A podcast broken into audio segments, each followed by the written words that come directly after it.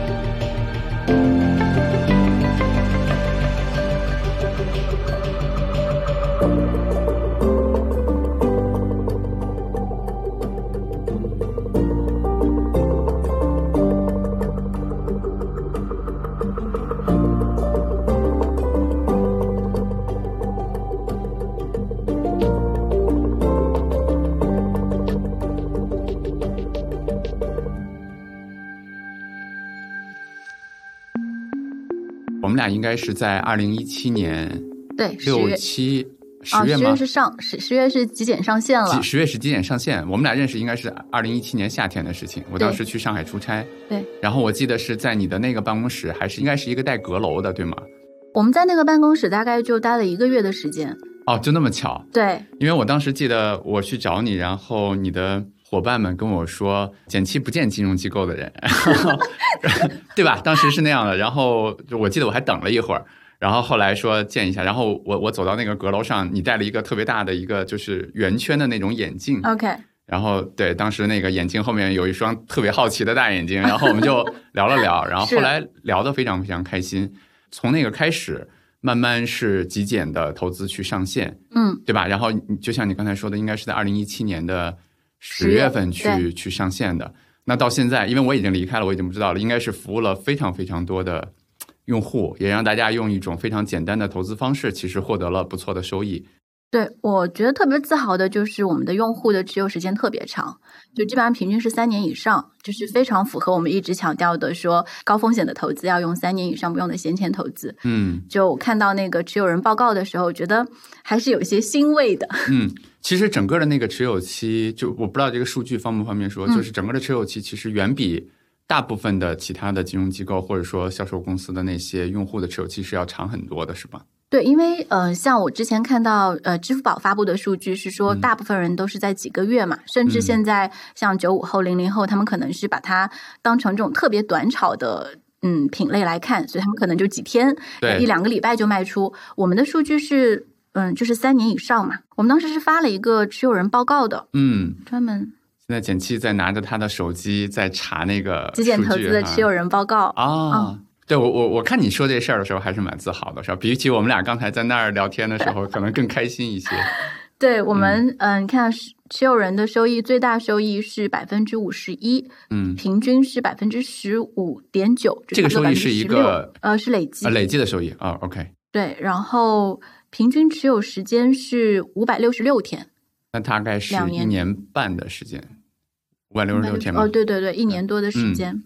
这个统计是一七年的年底，那就是一八、一九、二零嗯，三年，就是三年三年里面大家平均持有一年半以上。哎，这个其实就想让我我们俩坐到这儿的时候，我有两个事儿特别想跟简七去聊，我就叫你 Jane 好了，对吧？嗯就大家叫，我会觉得其中一个事情是我们共同在做的一件事情，其实就是所谓的投资者教育。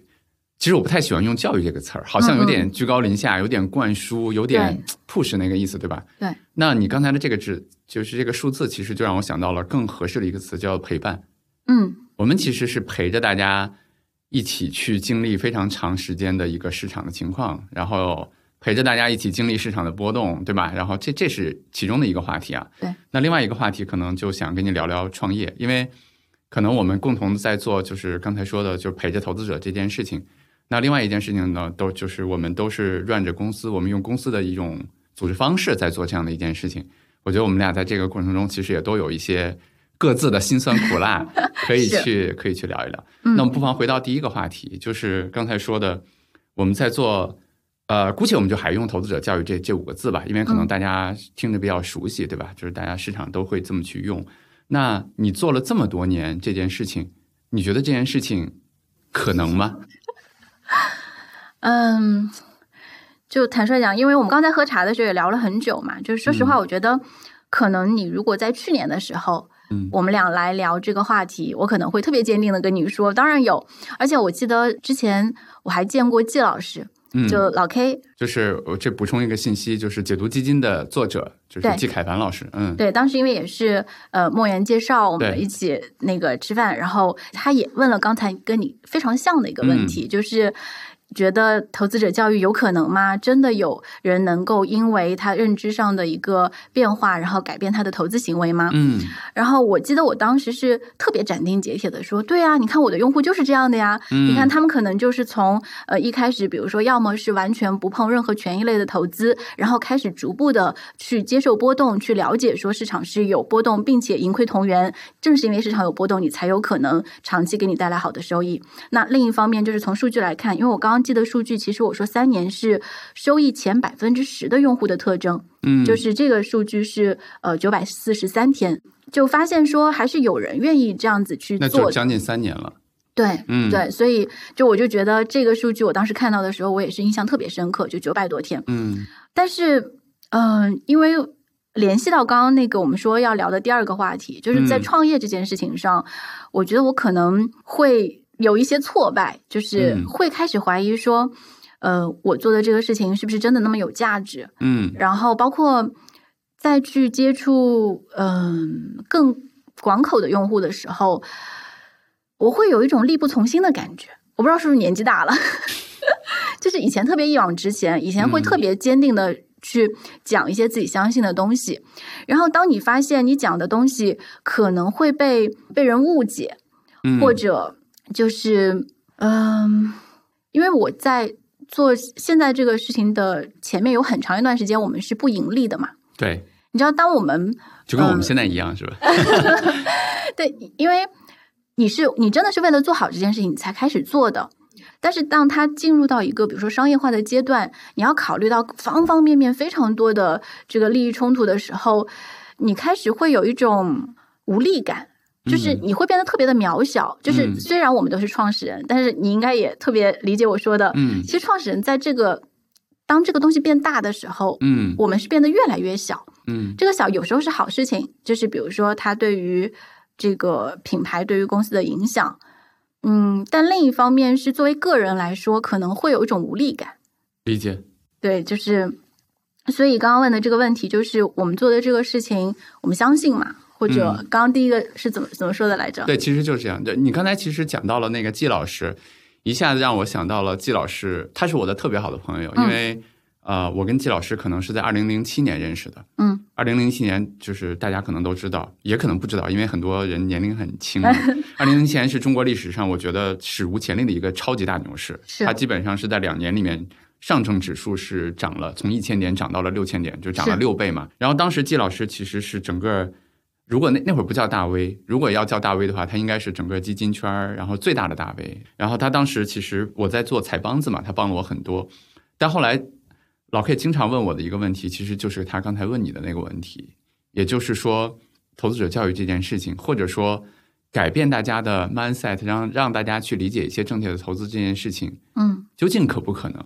我在想，其实问这个问题不是代表他不相信，而是代表他在做自己的事情，其实受了非常多的伤害。对，因为他是在零七年的时候最大的一个大 V，然后他会碰到一个情况，就是我写很多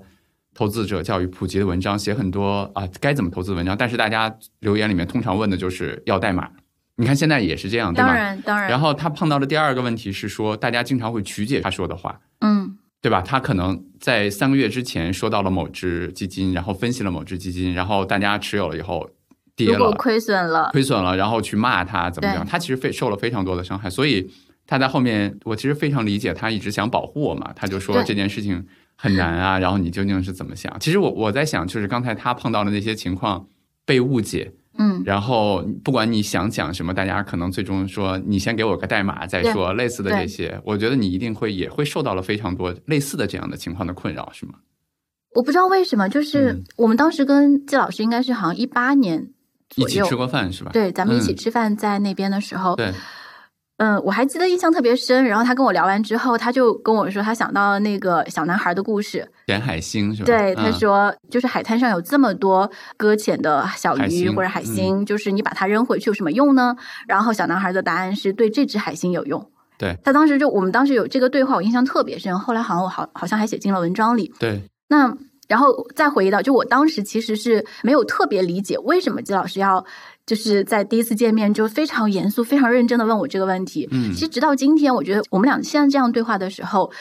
可能才真的能够感受到他当时的那种曾经，比如说你说的受到的这种伤害、这种嗯反弹、这种市场的负反馈。嗯我觉得我不知道为什么，就是我以前好像是不是我把自己保护的很好，我以前可能是对于很多这种留言我是有免疫的，嗯，我是完全无视的。是看到了对吧？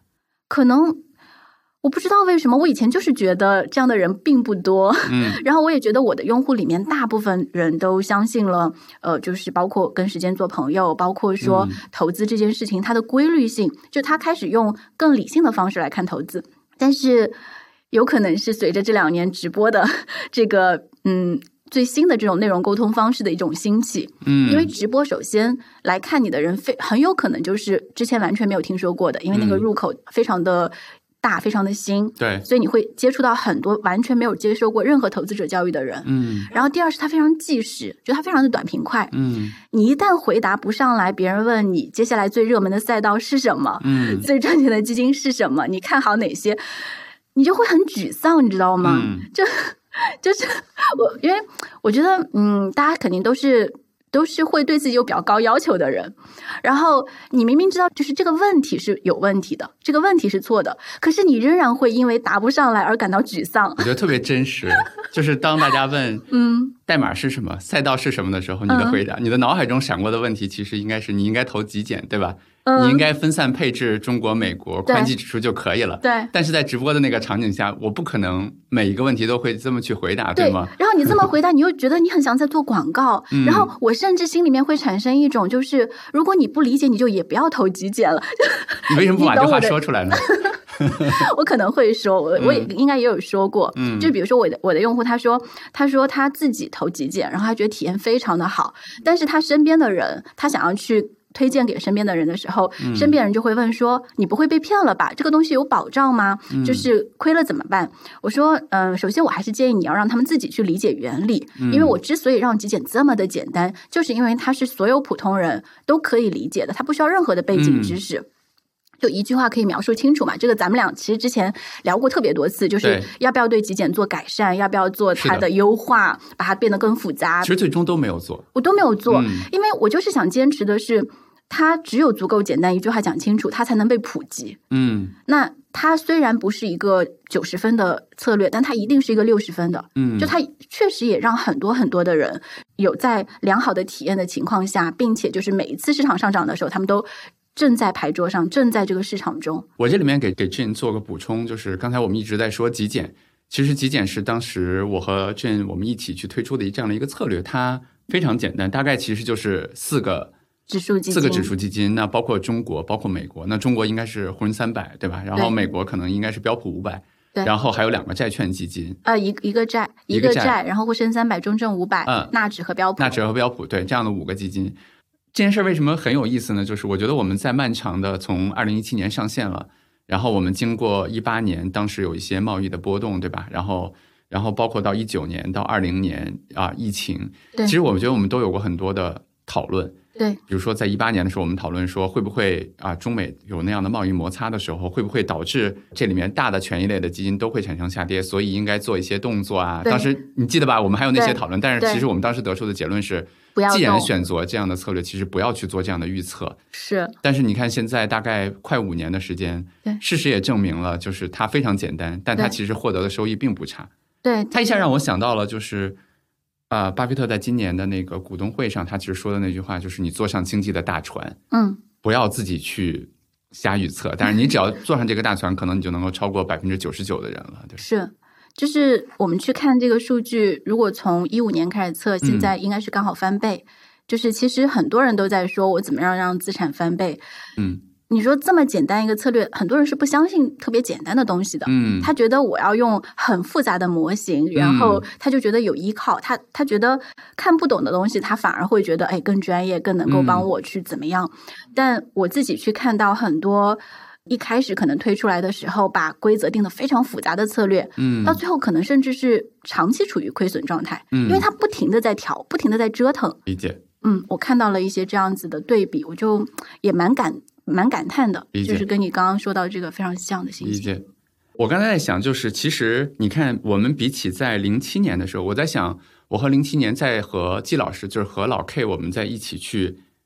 还用这五个字啊，就是不太不太习惯投资者教育的时候，嗯确实和我们在一七年，包括和一大和简七，我们一起在做这件事儿，有一个非常本质的不同。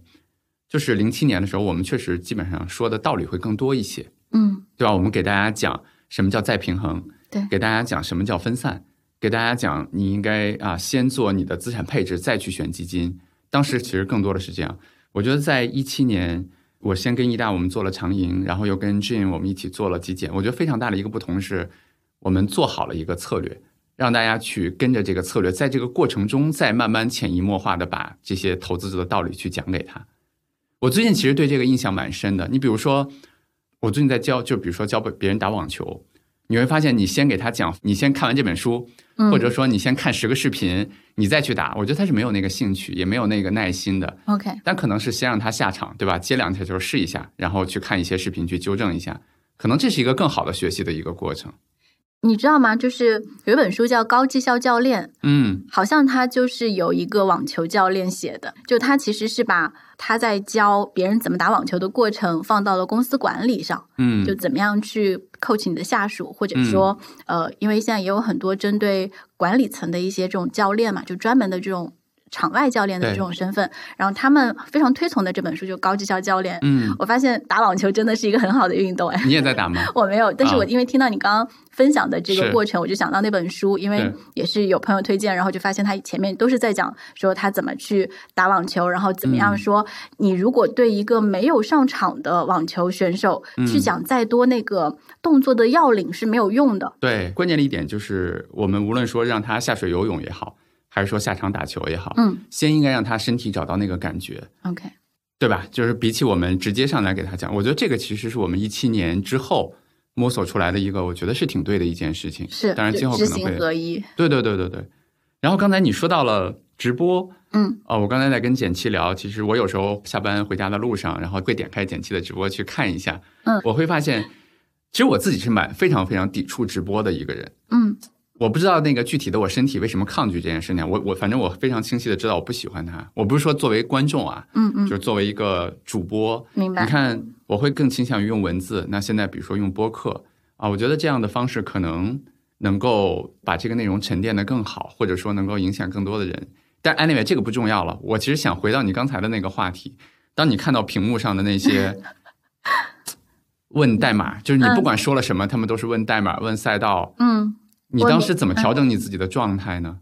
我那段时间，首先并不是说只有直播的观众给我带来压力啊，所以我我很担心说听播客的 小伙伴可能会觉得说啊，嗯是不是我看直播的时候问了个问题，给剪辑带来很大力压力？不是这样单一的，就是我其实是在过去一年里面，呃，一直处于一个很高压的状态，就是因为嗯经历了很多的事情。嗯，我当时就看了一些就是跟心理有关的书啊，或者文章啊，或者是见了一些朋友，然后我我知道一个词叫，他说人会有一种被压榨感。嗯我当时就觉得特别精确的描述了我看到这些这些问题的时候的心情。嗯嗯，都说君子不器嘛，就是说我们想要成为的那个人，他不应该是不管是把别人当成工具，还是把自己当成工具。嗯因为当你被当成一个代码工具的时候，啊你，会非常的有被压榨感。嗯，这还是我第一次有这么形象的立体的形象的感觉。对，就是这个人不在乎你过去做过什么，你你的脑子里装的那个思想的体系是什么样的，你的价值观、你的世界观，他们不关心。对他来说，他点开了一个直播，这个直播是财经相关的，然后你有本事是吧？那证明你的本事，你告诉我下周什么会涨，嗯 或者我买了买哪个行业，买了哪个个股，你怎么看？要不要买？要不要卖？嗯，或者大部分人的问题叫做某某基金或者某某股票涨了多少，我要不要卖？或者要不要买，就是嗯他们把买卖是完全跟涨跌、短期的涨跌挂钩的。嗯，我一直特别想要去破除这种思维，就是这种惯性，但特别难。你现在觉得还可能吗？嗯、我还是会很希望自己能做到这件事情。嗯某些时候，我甚至可能会产生一种要不要再去另辟蹊径的感觉。嗯比如说，我是不是先去找到那些不是用这个思考方式来看待理财投资的人，从别的角度去认识他们？嗯因为你一旦从基金、从投资本身去接触用户的时候，你就不可避免的去吸引到这些人。明白。我其实复议一下简七刚才说的话，我们我们说这些其实是表达我们的一些状态，对吧？并没有去说大家问的问题不对。我们在想，就是当这些人去看直播的时候，可能他们就像那些对网球不太了解的人出去打网球一样，他们不知道应该怎么去开始，对对吧？就是可能我们需要一个方式带着大家去开始。然后，我觉得投资就是一件非常学投资吧，就是一件非常有意思的事儿，是他得真的经历非常长的时间。是，他得自己去经历市场波动。就像你刚才说，他可能即使是上来听你讲了一个东西，买了几件，或者说买哪怕买了一只基金，他在市场波动的过程中，可能真的下跌了，他才能听明白你说的分散配置是什么意思。对，你知道特别多人，因为最近又来了很多新的用户，嗯然后我收到一个问题，就是为什么要配债？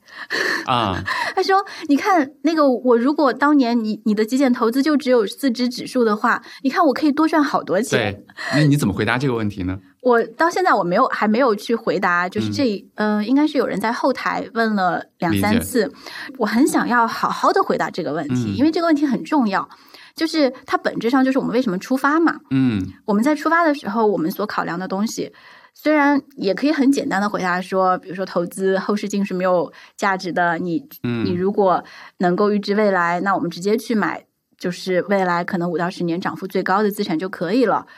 这是所有投资者可能嗯会有的幻想，嗯，但我们怎么打破这种幻想，去落脚踏实地的，作为一个普通人，作为一个特别平凡的投资者，嗯去做好我们的配置。我可能会想要去好好整理自己的思路，重新的去讲。包括我最近整理了很多极简的资料，嗯，对，所以我们还没有很好的回答这个人的问题。这你看，我们刚才在那儿聊天的时候，我也我也刚知道，就是作为一个朋友很不称职啊，就是你这一年经历了很多事情，但其实我特别开心的是，当我们聊到这些事情的时候，你又好像又回复了那个 很好的状态，对吧？OK，你前两天发了一个朋友圈，嗯。就是说在一五年的时候，你曾经开过一个咖啡馆，啊、你非常怀怀念那个状态，对吧？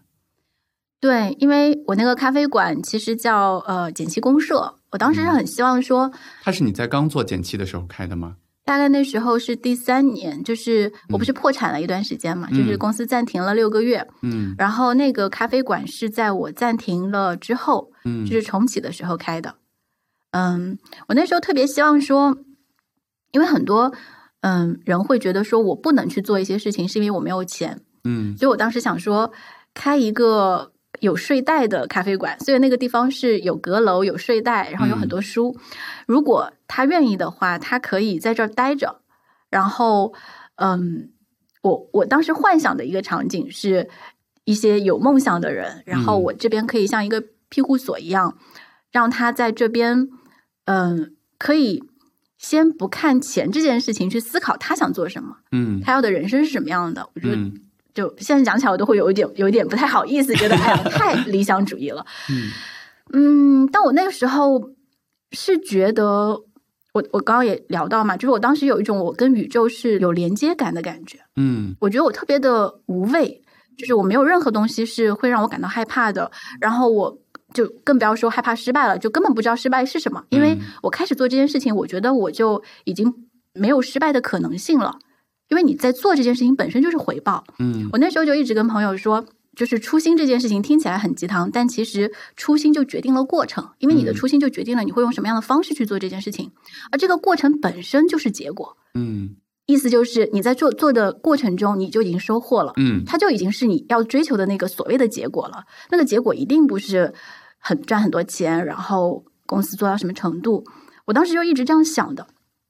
所以我看到那些照片的时候，因为那个时间留下了非常多的影像，嗯然后看到这些照片的时候，我就会回想起当时自己的那种能量状态。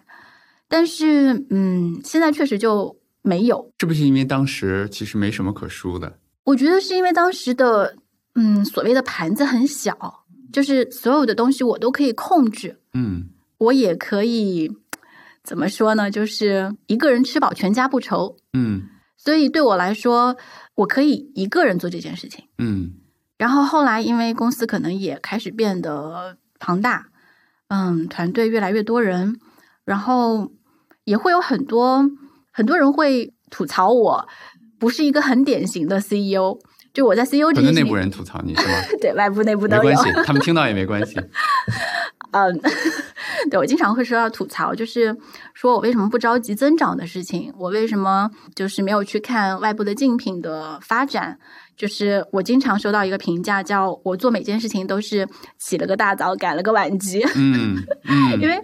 呃，我一三年开始做投资者教育嘛，嗯或者说我用这五个字，就我一三年开始想要用普通人看得懂的方式讲理财，然后那个时候就说，嗯，那有钱人没有空上网听你们说这些没用的，然后有钱人就直接就有人服务，就给他推荐什么什么东西了。我当时收到的反馈，然后说没钱的人，那他干嘛理财？这是一三年，所有人告诉我说，理财教育、投资者教育不能做，没有嗯市场。然后我没听，我就继续做做做，做到一五年。然后一五年我觉得好玩啊，我还是觉得好玩，我又嗯。开了个咖啡馆，然后在咖啡馆里开小白理财课程，嗯，然后在里面当时是你亲自给大家讲吗？对，嗯然后就做线下，然后就嗯。是如果有朋友过来，我也会跟他们聊天，嗯。然后我也会开很多跟成长有关的话题的，包括我的职场选择，包括我的个人的很多的成长的经验，会在咖啡馆跟大家做分享。我也会请很多的老师过来嗯。讲。对，嗯，后来开始有非常多的人嗯。做就是理财教育，开始做嗯。财商教育，嗯，甚至变成了这两年非常火的赛道。所谓。的赛道，是吧？对。嗯。然后当它变成赛道的时候，我身边的人就会开始质疑我，就是嗯。觉得说，或者有的人可能是会正面的质疑，有的人可能就会选择，比如说离开团队，呃，来告诉我说，觉得你可能做的不够好。对，嗯。嗯，所以我也会不是很能回到一开始咱们开始聊的那个问题。你说这件事情它做的价值，它能做吗？还值得做吗？就是、所以我我我在想，我刚开始问的两个问题其实是一个问题，嗯就是第二个问题会影响第一个问题，对吗？对，所以其实刚才我们也聊到了，在录播课之前，我们俩在那儿聊天。我觉得我我和简七每次聊天的时候，可能经常会聊一些跟公司管理啊、跟这个团队相关的一些问题。对，我们其实刚才也聊到了，就是减七可能今年也碰到了很多的新问题，是吧？对，就是这个新，它来自于说，一方面是它的性质，它的强度都是过往没有过的；另一方面，它的复杂程度，或者说我同时遇到的来自全方位的这种冲击，也是呃未曾有过的。嗯，对，所以确实对我来说，可能过去一年是一个特别大的挑战，就包括各种呃身边比如比较重要的人和事都有或主动或被动的离开。嗯对我开，我确实会开始怀疑说，嗯嗯，就是不知道该怎么做了。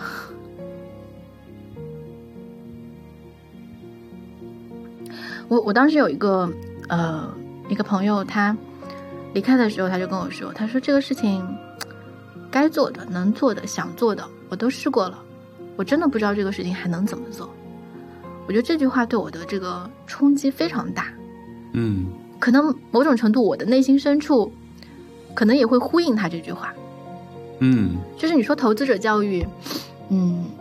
一些更基础的理论，呃，一些老生常谈的这种，我们觉得非常有价值，但是可能对于新手来说，他觉得不够刺激，嗯，他希望看到的是一些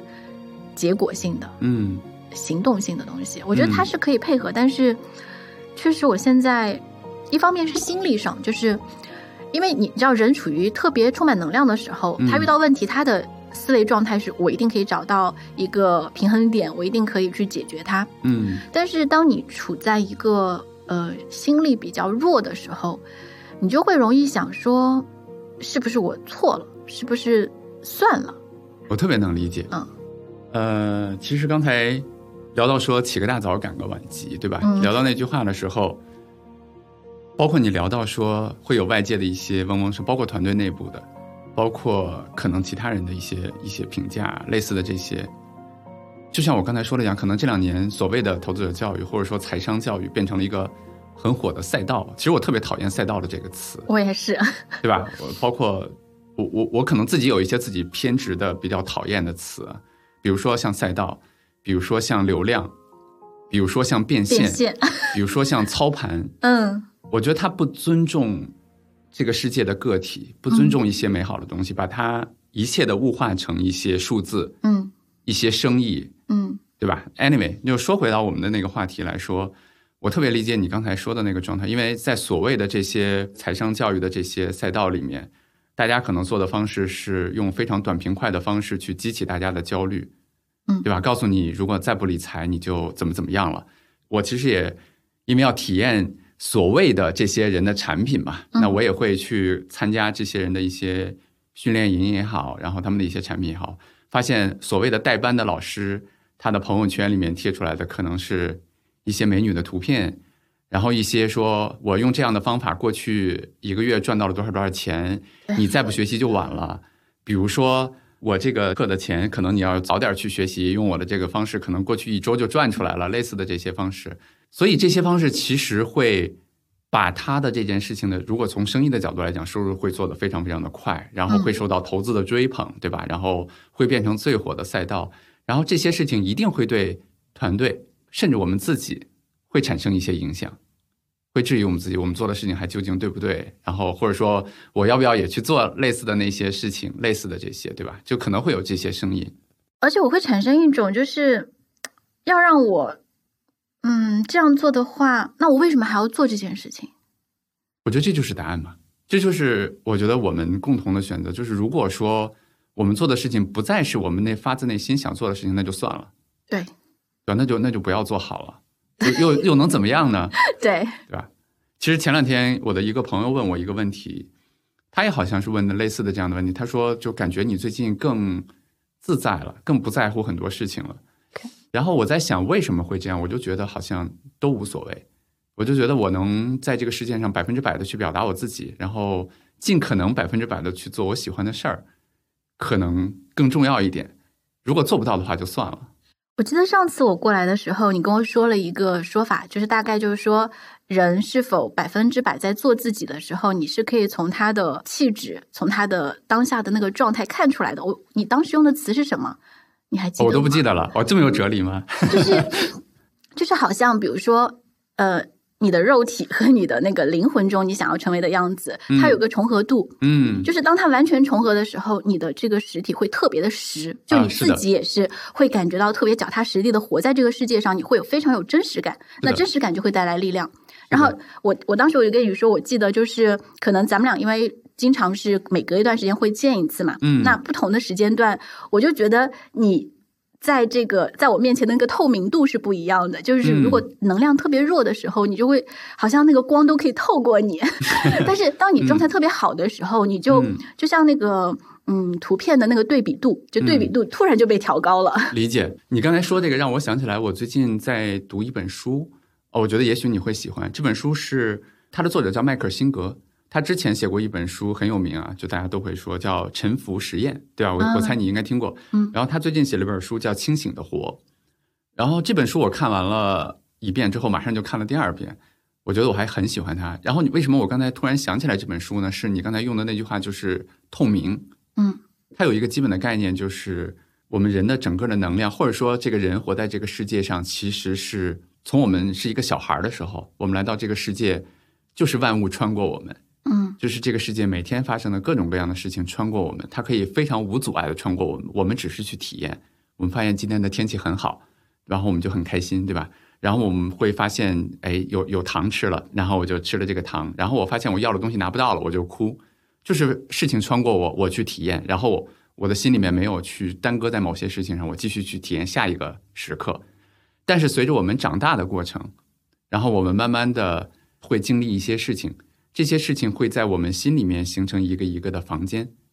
那这些房间就会让某些接下来穿过我们的事情被阻塞住。嗯对吧？就可能我们经历了一些事情，然后这些事情会让接下来比如说我们俩在那聊天的时候，然后 Jane 跟我说，举例子啊，比如说 Jane 刚刚才跟我说，啊，我的团队里面也有也有人会质疑我。假设我的心里面其实是这样的，就是我的心里面可能也会有这样的一个房间，我的团队的成员也会质疑过我啊，类似的这些。如果说这件事情变成一个非常大的阻塞的话，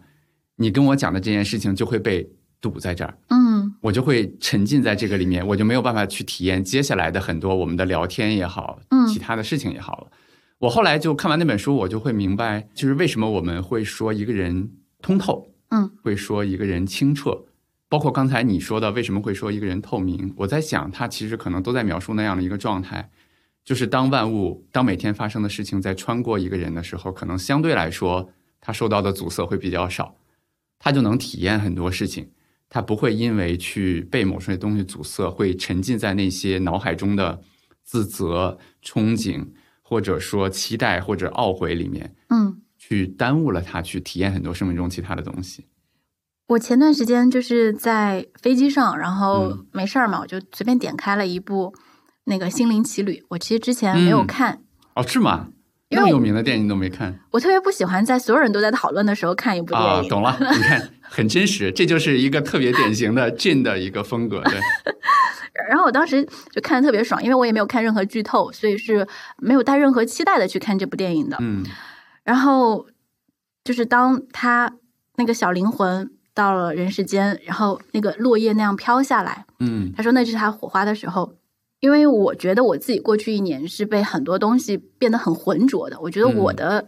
呃，你说灵魂也好，或者说我的精神世界是变得很浑浊的。我当时在想说，我以前是比如说看到晚霞，看到云朵，我就会想说，哎，我现在假装我在这个城市旅行，哇，嗯太爽了，太开心了！就只是下班的路上，你就会觉得今天真是过得太太棒了。嗯然后我就觉得我好想找到那个状态，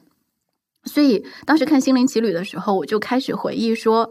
我要去找我这些时刻，我希望我能够重新用这种方式去感受这个世界。然后包括刚刚你刚刚讲到的，就是心里面不要有那些堵塞那些房子。我最近就在思考这个问题，我怎么忘掉所有发生过的事情，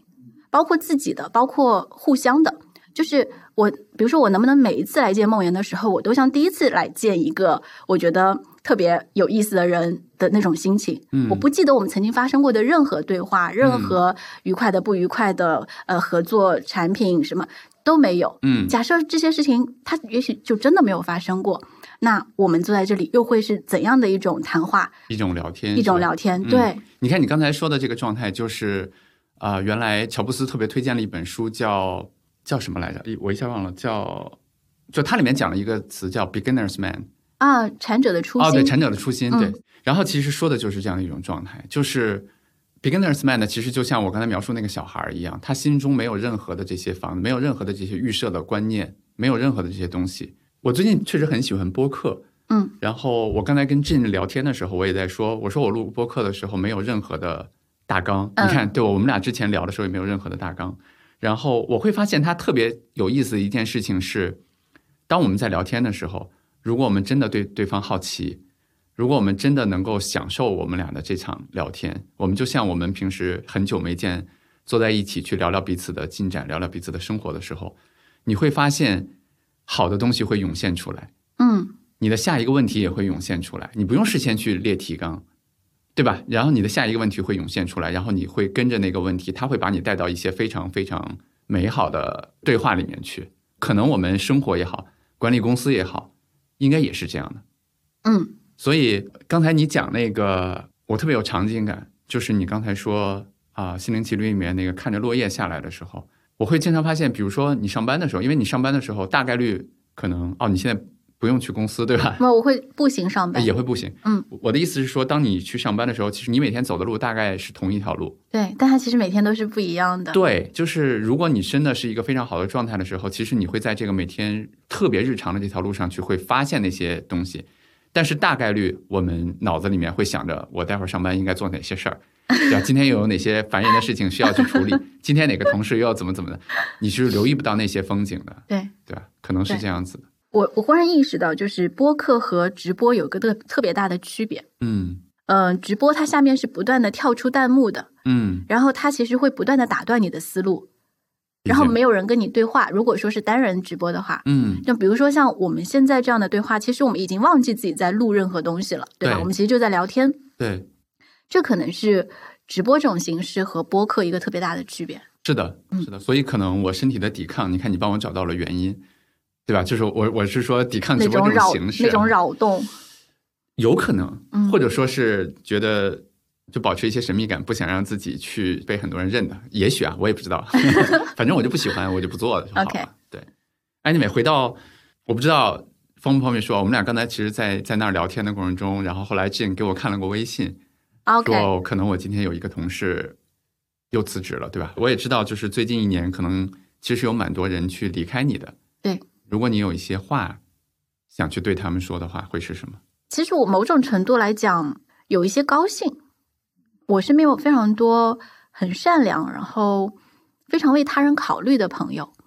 那他们其实都是一定是到了他们一个临界点才会做出这样的决断。嗯所以我很开心的部分是，也许是一个很好的开始，是一个转折，他能够去做他真正想做的事情。因为我作为创始人，嗯，他们其实也会或多或少讲过说，在这件事情里面，永远那个中心是我。嗯所以某种程度来讲，他们在过去的很多年里面是贡献了很多，付出了很多，但其实为的是，虽然是我们共同的梦想，但硬要去分的话，它还是我的梦想。但我其实也会感到欣慰的部分是，觉得他们可以去追寻他们想要做的事情，他们的梦想。那对我来说，也许我能够去更轻松的去想我自己个人想要做的那个方向、那个梦想是什么。所以，就这个事情是陆续发生在过去一年里面嘛，所以我可能也做了很多很多的消化，然后会开始用很多全新的角度去解释它，也可能这是一种心理防御机制的。如果是心理学的老师在听的话，嗯但我确实会觉得某种程度来讲，如果不合适，如果说有呃分歧，那其实分开会是一件很好的事情。理解。所以我现在在看到有人跟我说他想了很久，鼓起勇气提出想要去换一个新的生活，想要去开始一些新的探索，我会真的蛮祝福的。嗯，对，会有那种说为什么背叛我，或者说为什么在我最难的时候离开我这种，嗯，可能刚开始时候会有是吧？但是后来慢慢的就没有了。我觉得分人，嗯，比如说，因为呃离开的人特别特别多嘛，那像有些人，我是明显感觉到他们是竭尽全力的想要留在一个他们认为我很艰难的时刻，想要留在我身边去帮助我，然后发现可能比如说很难帮上忙啊，或者确实觉得就是也又过了很长一段时间，然后他们选择也是带着呃不舍的心情离开，嗯，那对于这样的伙伴，我真的是非常非常祝福和感谢的。那嗯，有一些就会有被背叛的感觉，是因为也确实会出现一些这种，在我看来，呃，没有什么必要的一些心思。比如说，嗯有的可能是会跟我说 A 原因，嗯，但最终他其实只不过是拿到了别的公司的 offer。嗯。我会觉得有一些可笑，就是我、嗯。我倒不会愤怒，我会觉得很可笑，因为我觉得人生很短，是真的没有必要做这样的事情。因为我我比如说突然发现我被屏蔽了，就是他可能拿了别的公司的 offer，然后把我给屏蔽，我觉得哎呀太傻了这事儿，没删吗？没删还给我发还还给我发那个每逢节假日还给我发祝福，嗯。就我觉得哎呀我觉得这样做人有点太累了，嗯嗯。嗯，因为我们俩有一个共同的身份，其实还是都是创始人嘛，都是一个我们各自公司的一个 CEO。是在这个过程中，其实你会背负非常非常多的压力，嗯或者说他经受的情感冲击会更大一些。你看，我昨天晚上跟正好有一个朋友问我问我一个问题，他就说，为什么人很多人做自己的公司，不管成功和失败，然后他会获得很多东西。然后他的第二个问题是，为什么很多做的投资做的比较好的人，最后都会靠近哲学去？嗯，然后我先我先回答他第二个问题，我说你你是在说我经常写一些神叨叨的文章吗？他说是这个意思，你把我真实想问的问题问出来了。其实我后来跟他去聊的时候，我会说，可能当我们去在日常的生活里面，我们接收到的，比如说我们就是日常的上下班，啊，这里面没有贬义啊，就是我我只是说，可能说在我们的做了日常的那些工作的时候，可能相对来说受到的压力、接触到的信息，或者说探索到的这个生活的边界要小一些。嗯，但是当我们去创业的时候，无论成功还是失败，我们会碰到非常非常多的难题。大部分时候是你解决了这个难题，然后下一个难题就冒出来，对吧？你永远不会说，更多的可能是这个难题还没有解决，又有一个新的难题冒出来。对，你看，这就是你你现在真实的，就我也是啊，就真实的样子，是这样的，就是不断有难题，就像打地鼠一样，对吧？你可能需要去手忙脚乱的去解决它，嗯，然后在这个过程中，你只能诚实的面对那些问题，你没有办法去遮拦，对吧？就包括你刚才讲的特别真实，比如说团队成员去屏蔽你，我也会有啊。我指的我也会有，是我也会观察到，比如说，当你可能去，因为毕竟你是一个公司的老板，那可能在这个公司里面，不管说你多开放，不管说你营造一个什么样的环境，当你去对大家提出一些要求的时候，其实你的话还是比较有权威的。其实大家尽管 follow 了你的这个最后的一个指令。但是大家可能心里面会有不满，这些不满可能体现在，比如说，就像你说的，可能不给你点赞了，对吧？可能不看你的文章了，嗯，或者说，比如说，甚至是屏蔽你了。作为一个相对来说比较敏感的 CEO，就比如说你，比如说我，我们都会感知得到。是但你可能你需要去处理好这种关系，你需要去不能让这种关系左右了你可能应该如何去管理公司。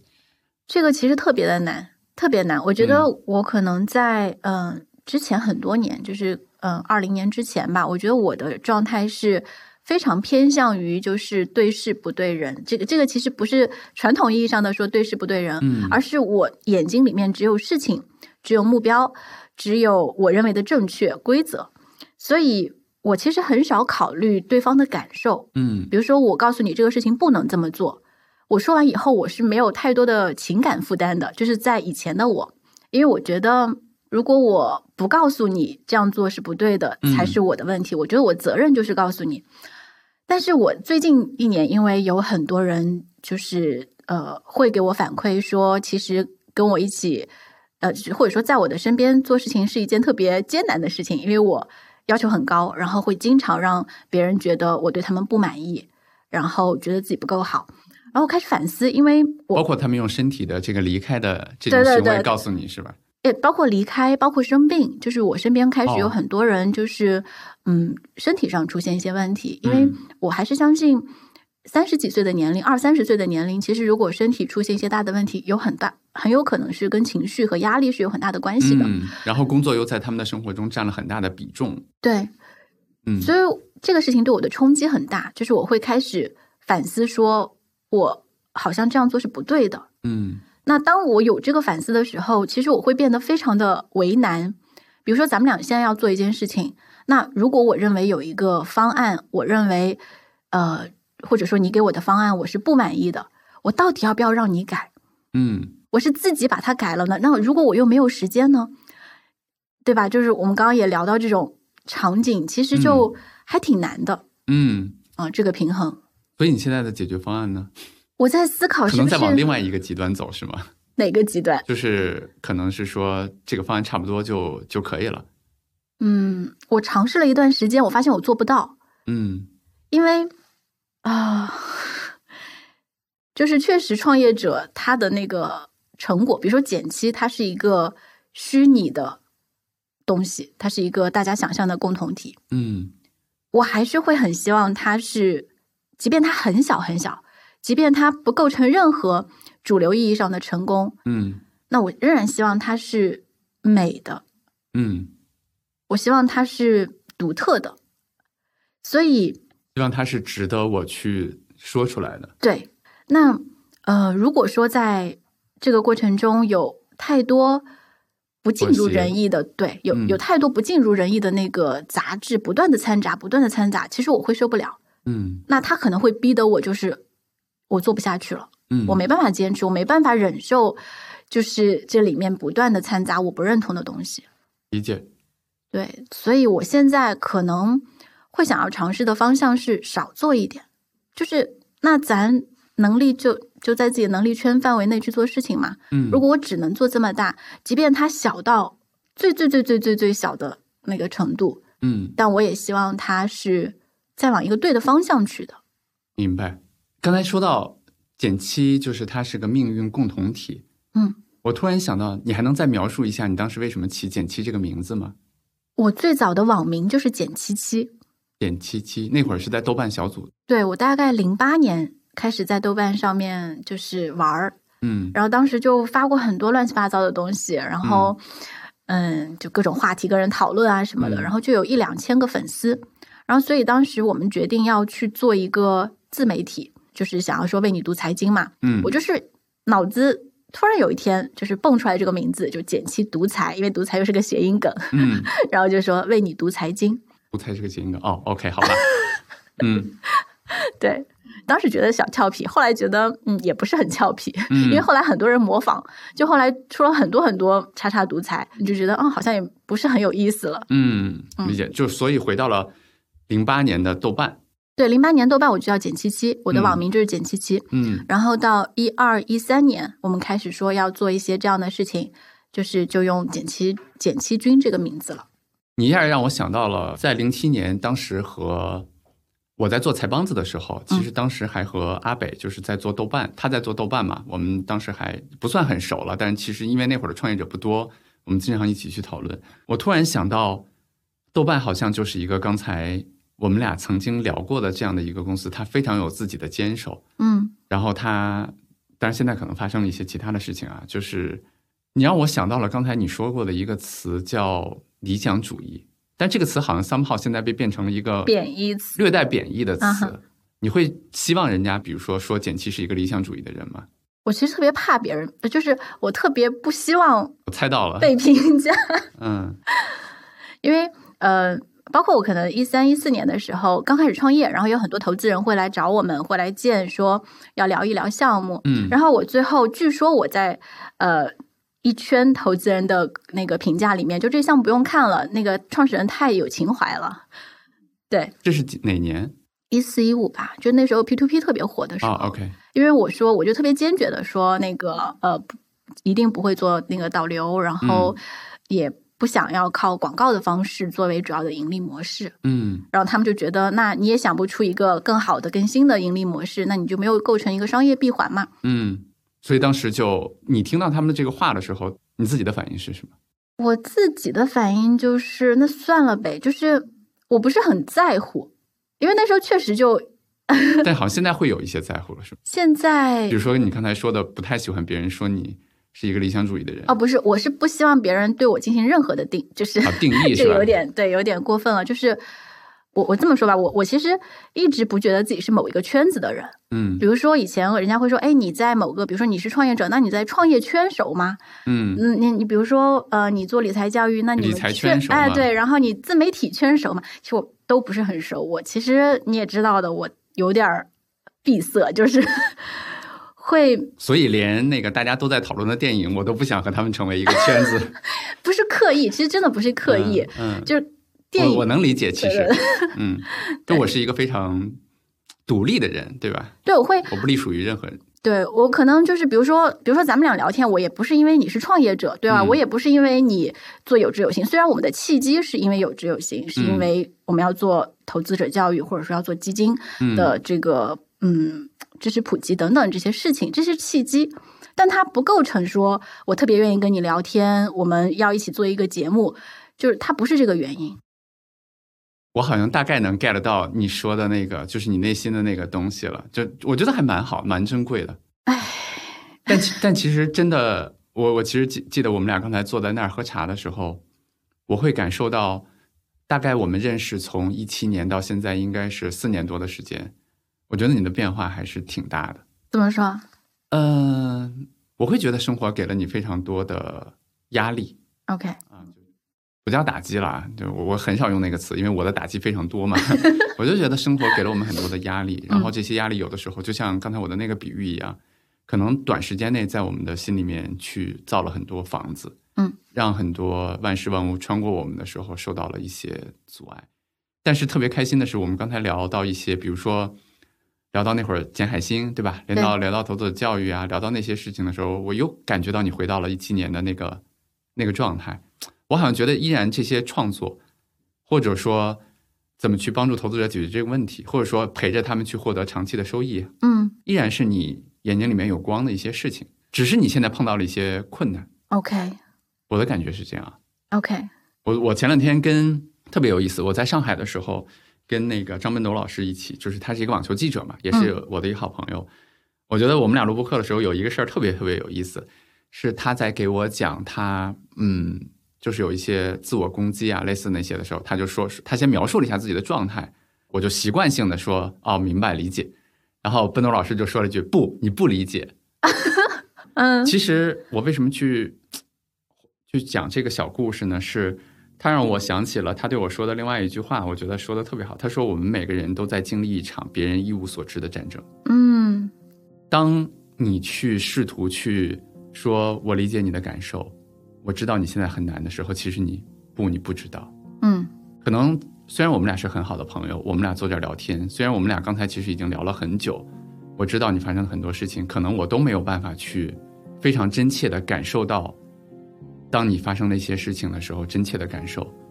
其实一样的嘛，因为就是当你发生一些那个事情的时候，虽然我第一时间那个从上海跑到北京来，对，吧？然后嗯希望可以给到一些支持，嗯，但是也确实一样嘛，就是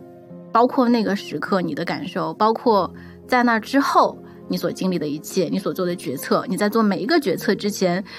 那些复杂的，包括情感、包括理性的因素，其实确实别人是没有办法去感知和嗯参与的。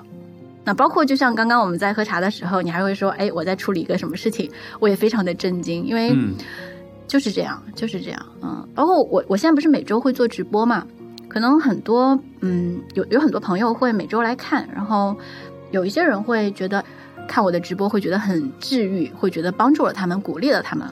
然后会有一些特别老的朋友会偷偷跟我私信说，我觉得你最近特别的累，你特别疲惫，我也想这么说。唉就是会，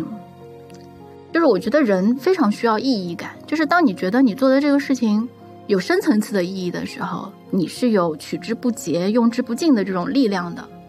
但是当你做的事情被外部定义一个目标，比如说我要维持公司的运转，我要商业化，或者我要嗯达成什么什么样的一个目标，那甚至可能比如说让团队大家能够更安心的工作等等，可能这些是责任，那责任也很重要。可是确实会让一个相对，就我会觉得自己被放在一个不那么划算的位置。就如果有一个上面有一个资产配置或者有一个资源配置的大佬，他把我现在放在我现在这个位置，其实真的不划算。我可以做一些这样的事情，但是我觉得我有很大的能量被压抑住了，嗯，就是这种感觉。我记得原来，呃，我有一次看未来的那个创始人，他叫李斌嗯啊，他有一个演讲，我我记得我看当时看那个演讲稿的时候，我觉得他总结的挺好的。他说，公司是一个什么样的东西？他做过很多公司嘛，包括之前的易车，然后包括后来他去做那个和我也做一起去做那个摩拜，他是董事长，然后包括现在去做未来。他说他后来总结说，公司就是两件事情，第一就是消费者永远用啊、永远为美好的体验买单。嗯第二件事情是，公司永远因为提高效率而赚钱。你看，其实如果我们精简成四个字的话，可能一个就是体验，就是你创造了很多用户的价值，让用户获得了非常良好的体验。另外一个事情就是公司提高了它的效率。那在提高效率中，公司获得合理的利润，它能够更好的服务更多的人。嗯那我觉得，显然作为一个公司的 CEO 来讲，他可能需要照顾好这四个字，就是一个是体验，一个是效率。但我猜，可能对你来说，你更喜欢的是体验那件事情。对，你知道，其实很少有 CEO 可以同时做好这两件事情。嗯当然，如果能做好，一定是很一流的 CEO。嗯那我可能会反思说，我是那个可以为体验，就是牺牲效率的人。嗯，一方面是牺牲效率，一方面是我我觉得我可以，呃，没日没夜的为嗯改善这件事情去做很多很多的思考和努力。嗯但是效率可能我不擅长。嗯。哎，我推荐你看本书，可能先自我暴露一下，我到现在都不知道那个那个字念什么，就是。在在日本非常火的那个书店，在上海也开了一家，那个上面一个草字头，底下一个鸟，它它应该怎么念啊？啊，被你问的，我们还我们还那个，没事儿没事儿，我就是我真不知道他怎怎么念啊。然后我前两天啊、看了一下他的那个创始人的一个自传，叫《知的资本论》。嗯我觉得你可以看看他的最后的一章，他在最后一章里面其实讲了跟刚才李斌讲的一样的事情。他说，其实对于我的这个书店来说，非常非常重要的是设计和给消费者去做提案。日本可能经常用提案这两个字他就说，我们作为买手，其实我们需要让大家知道好的生活方式是什么样子的。，OK，所以我的非常非常大的工作比重可能都是在创造良好的体验上面。但是我认为效率和体验某种程度上是矛盾的，或者说当。他为什么这本书的名字叫《知的资本论》呢？我觉得非常有意思，就是他说传统的我们的公司的一个，你看我们在投资给大家讲的时候说，我们的净资产里面有非常多的机器，有非常多的设备，有非常多的存货，有非常多的现金，对吧？他说，但是作为我的这家书店也好，还是说，哎，俊非常体贴的拿百度查了一下，所以念就是念鸟屋啊，对，是不是这个答案让人非常的？啊，这很真实，那，太好了，我一直念对了哈，因为因为嗯我我肯定是我们呃念过这个名字，但是你嗯。就不敢相信他就念鸟，所以你的脑子里面其实会设一个嗯、一条线，叫做他万一不念鸟怎么办，对不对？对对对对。然后你看，我我接着再讲，对，就是、嗯他说，其实呃，为什么叫知的资本论？他就说，呃对于我的这样的一个企业来讲，我不能允许我的就是鸟屋书店的那些导购员是传统意义上的导购员，我希望他们能够告诉大家好的生活方式是什么样子的，希望能够告诉大家建筑区。家装区的这些图书，包括那些 DVD，包括一些其他东西，应该这么去摆设，你应该怎么样去生活？嗯他说，所以这些人、这些企业里面的知识才是我的企业最重要的资产，所以它叫知的资本论，就是这些知的资产其实非常非常非常重要。对，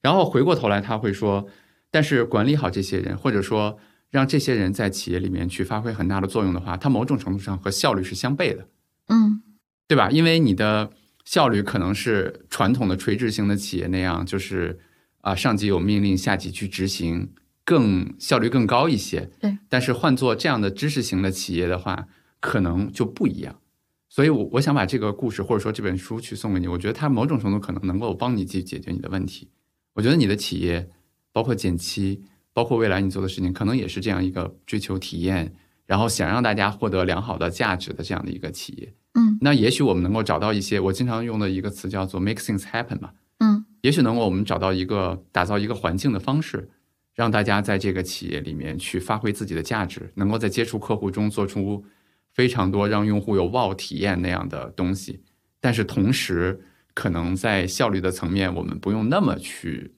纠结，可能也是可以的，也许是这样啊。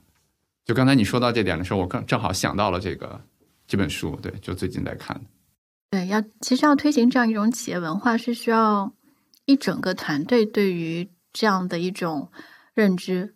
达成的某种共识吧。嗯因为你你会发现，你想要去跟你的团队去传递这样一种东西的时候，其实你是很难收到回应的。嗯就我不断的想要，尤其是现在，其实公司又处于一个很动荡的阶段，刚走了那么多人，所以剩下的人呢，我又好像不是很敢于去随意，就是给他们灌输更多。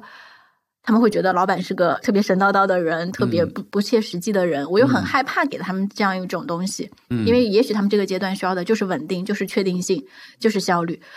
所以我就觉得有时候，如果我去跟比如说我们的呃这个一线跟用户打交道的人去沟通的时候，包括去做内容的人沟通的时候，我发现我讲的话是没有回音的。嗯，其实我觉得你不用怀疑自己，我也会有类似的时刻吧。嗯倒不是说没有回应，而是说，我觉得这是我们选择做这件事情可能需要去背负的一些压力或者经历的一些东西。我其实刚才给 Jane 讲过我自己的经历，我也曾经有过，可能早上起床的时候不想去，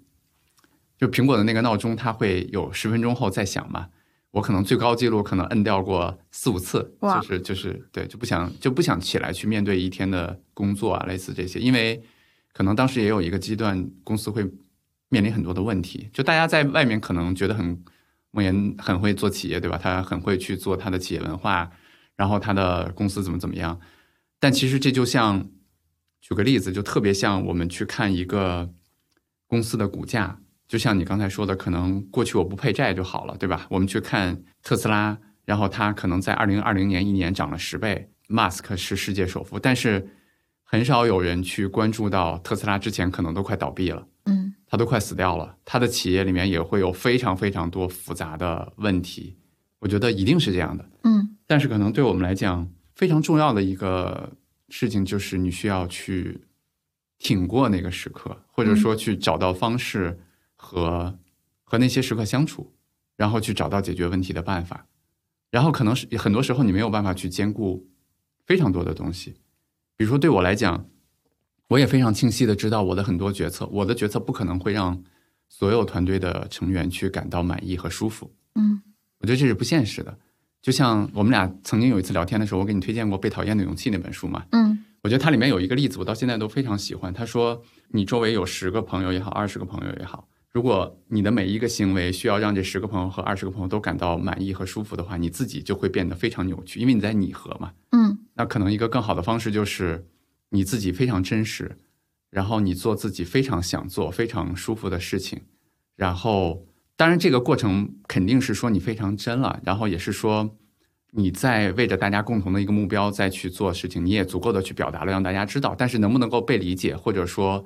他怎么去想，嗯，这可能真的是你没有办法去控制的事情。我忽然理解，就是我说我一五年和现在状态一个特别大的不同，嗯。就是我觉得我一五年的那个是充满了被讨厌的勇气的，因为我身边就没有什么人，我身边的人很少，然后嗯、所以我知道有非常多看不惯我的人，或者说不认同我的人，然后我那个时候的心情是我才不管你们怎么想，嗯。然后现在是因为有很多曾经比如说认可的、认同的人，然后逐渐开始离开，他们用这样的一个方式来表达了对抗或者不满吧。那其实我可能会需要面对的就是，就是如果真的被所有人都讨厌了，那又怎么样呢？对，就是要重新，就是那这就是一个呃，从本来就没有和拥有、失去再变成没有的一个状态。理解，对，这个是可能是一个很大的不同。明白了。哎，那现在是什么支撑着你还想继续做下去呢？说实话，我觉得其实真的产生过很多次不做的念头。嗯，其实我也有过了。嗯我觉得还是热爱本身吧。就是我们当最早的时候聊到那些，我觉得这这个话其实说得挺可笑的，就是，嗯、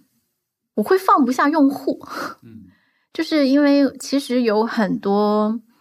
嗯，这么多年了嘛，嗯就真正非常认同减七的人，一定是，即便很少，一定是有的。嗯，然后对于这些人来说，因为我们其实一五年的时候不是嗯中断了一段时间嘛，对，很多人给我留言，他说其实我们对他来说不仅是一个理财的，比如说自媒体啊或一个号什么的，他觉得是一个特别大的精神力量。包括你今天早上不是给了我一本书嘛？那嗯这本书里面也男提到，孩、鼹鼠、狐狸和马，对吧？嗯就是我最近写的那篇公众号的文章的那本书。对，嗯就是里面就提到，刚刚看到一句话，大概就是，就是你能够站起来坚持，就已经是就已经很好了。就已经很好了。嗯我觉得可能现在有点这种状态吧，就是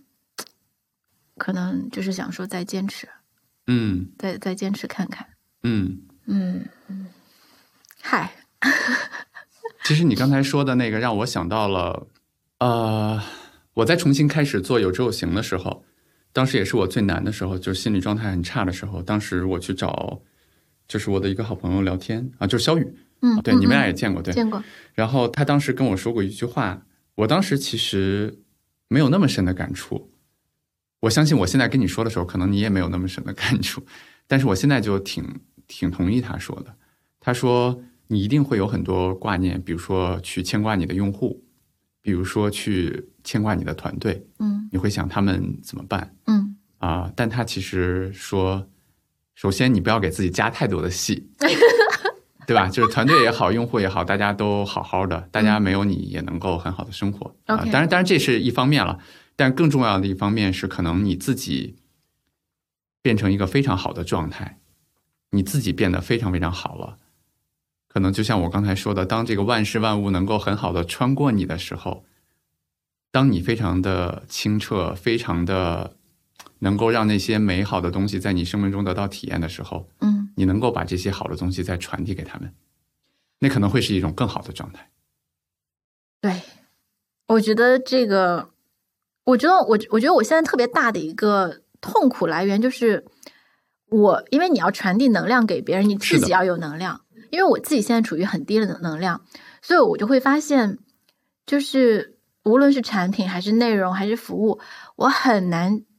把那个东西那个好传递出来。你刚刚讲的时候，我特别特别的有启发。嗯我最大的问题就在这儿，就是嗯因为我一直希望说人生更自由，我都不自由了，我上嗯哪儿传递这种自由感？slogan，理财更轻松，人生更自由，对吗？理财更简单，啊，更简单，sorry，对，理财更简单，人生更自由。我觉得我好像也在不断的把理财这件事情复杂化，至少在我的认知里面，我我开始怀疑，对我觉得它不够简单了。嗯然后我也觉得我不够自由了，被很多东西束缚住，所以确实就是，我觉得我回去可以好好想想这句话，就是我得好好想想，如果我都不在 slogan 的这个生活状态中，我很难去做出这样的产品和内容。你看我今天送给你的那本书，嗯就是刚才说的那本《男孩、鼹鼠、狐狸和马》，我确实觉得这本书是我今年读到的。刚才《清醒的活》也是一本啊，但是可能这本书是更比那本更好。它非常简单，我特别喜欢它。我我可以用各个角度去解读它，比如说我在写那篇文章的时候，其实是用一个家的角度去解读它。那还有另外一个角度去解读它，就是那个男孩是我们自己，嗯然后那个鼹鼠，就他刚开始碰到的是鼹鼠，鼹鼠可能就是我刚才说的我们的婴儿的状态，就他非常热情，非常纯真，一切都可以穿过他。他觉得吃到好蛋糕，嗯就是人生中最幸福的事儿了。嗯然后接下来的狐狸可能是我们的少年到青年的阶段，或者说我们遇到挫折的阶段，就是他受了生活的伤害，他开始变得防备，他开始在内心建建立了很多房子，他开始去怀疑，他开始不接纳很多东西，甚至自己。那最后的那匹马，就是一个可能是我们人到中年，我不是我们啊，sorry，不是我，我就是我我也是人到中年，或者说他经历了很多事情，开始去有了对人生的一些理解或者智慧吧，咱们姑且叫他智慧的一个阶段，他开始去理解了这些。OK，那我觉得说，就像你刚才说的，可能我们在整个的这个过程中，就是我们会经历非常多的事情。你现在的这个状态，其实我特别理解，我也曾经有过这个状态，对吧？就是像我，我之前可能我的老老听众都理解过，就是我之前有过股票投资很大失误的状态，也有过我之前被我自己做的公司我离开的被迫离开的一样这样的一个状态。我觉得他在那个当下都会让我自己有非常大的困扰。我觉得那个困扰会让我们就是看不清未来的路，嗯也会对自己做的事情产生怀疑。但是那会儿我们心里确实还有一些，就是我特别想牵挂好我的团队、我的用户啊，类似的那些，因为我已经过了那个阶段了。然后我想送这两句话，嗯那第一句话就是那些东西都是真的是礼物，就是你现在经历的和我曾经经历的可能都是礼物。所谓的礼物是他会告诉你一些什么事情，而且告诉你的这些事情可能只是那些对我们心灵产生足够大冲击的事情，他才能告诉你。嗯只是你现在看不到，但是你要有耐心去发现啊，这是可能是第一句话。我觉得第二句话就是，当我们自己是一个非常好的状态，当我们自己很清澈、很通透、很有能量、很爱自己，然后也能够让很多东西穿过自己的时候，其实这些穿过我们的美好的体验也能够传达到用户那儿，嗯所以都会很好的。就是给自己一些耐心，给自己一些时间，也许是这样。谢谢。我希望我们下次聊天的时候，可能有更多的体会。嗯也许我我相信你会能够跟我分享，可能特别让我吃惊的，或者说特别让我惊讶的一些你的新奇的一些体验。，OK，我觉得我需要去做点什么，嗯就是因为我在很短长一段时间在被动的接受，就是刚刚提到的，不断有新的问题、新的压力、新的嗯。算是损害不断的在出现的时候，其实我整个人处在一个很被动接受的状态。是的，那你就你你的体悟其实也就只有说啊，发生了哪些事情，这些事情给我带来了什么。但是我觉得我在逐渐的恢复一种状态，是我要去做什么。当我去做我想做的事情的时候，那个过程中的反馈的量级和质量，我相信是会高很多的。嗯嗯，我记得我推荐给不好意思，今天成大型荐书节目了。之前有过一本书嘛，也是我最难的时候，就是大家推荐我看的，叫《一航西飞》。啊、对，那本书是讲一个女的飞行员，然后她在非洲的一个故事。嗯我觉得它里面有一句话特别，不好意思，那句话实在是太美，所以我的语言就没有办法去描述它。它它大概的意思其实是说，当我们去告别的一个地方的时候，或者说告别一种生活的时候，我们要尽可能的勇敢，尽可能的决绝。远方依然笼罩在迷雾中，我们会有非常多的害怕和忐忑，但其实只要你步入其中，然后就会云开雾散。所以也把这句话送给你。谢谢，好吧好，那我们今天就这样。好，好，谢谢好 Jane。谢谢莫言。